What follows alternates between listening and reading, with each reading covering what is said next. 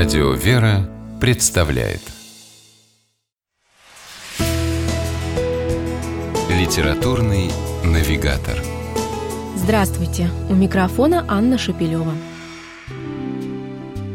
Несколько лет назад читательский мир бурно обсуждал новинку – альтернативный учебник по литературе для старшеклассников.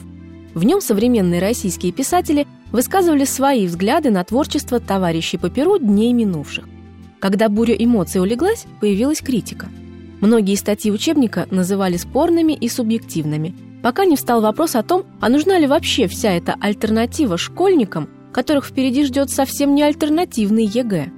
Протоиерей Андрей Ткачёв, известный проповедник и публицист, свое мнение в качестве методического материала не предлагает.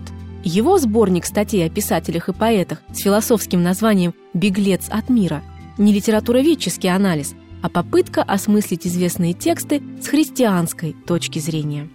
Попытка, надо признать, получилась весьма дерзновенной. Книга вышла куда альтернативнее упомянутого учебника, но в хорошем смысле.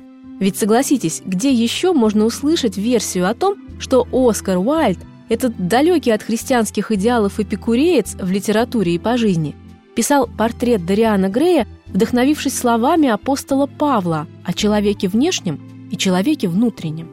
Герой Уайльда ради сиюминутных удовольствий и страстей принес в жертву красоту своего внутреннего человека, душу, которая должна, согласно апостолу, обновляться, в то время как внешний человек, плоть, тлеет. У Дориана Грея с портретом вышло ровно наоборот. Внешне оставаясь молодым и прекрасным, он получал морщины, язвы и рубцы на совести.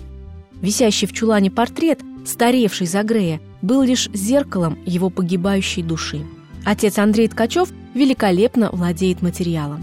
Видно, что художественные тексты, о которых он пишет в своей книге «Беглец от мира», как и биографии писателей, поэтов и мыслителей, о которых рассуждает, он знает до мелочей.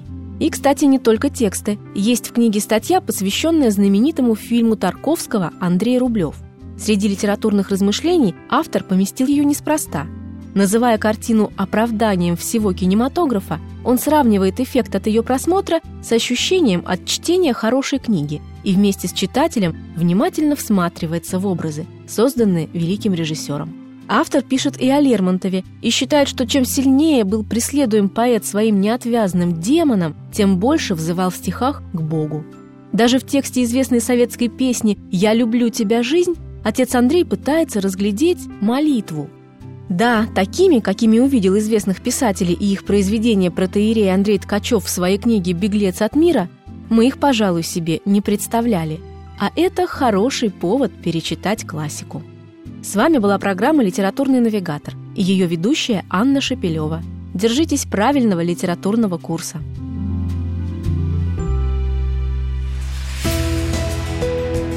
Литературный навигатор. При реализации проекта используются средства государственной поддержки, выделенные в качестве гранта в соответствии с распоряжением президента Российской Федерации от первого апреля две тысячи пятнадцатого года номер семьдесят девять эр пэ и на основании конкурса, проведенного Союзом женщин России.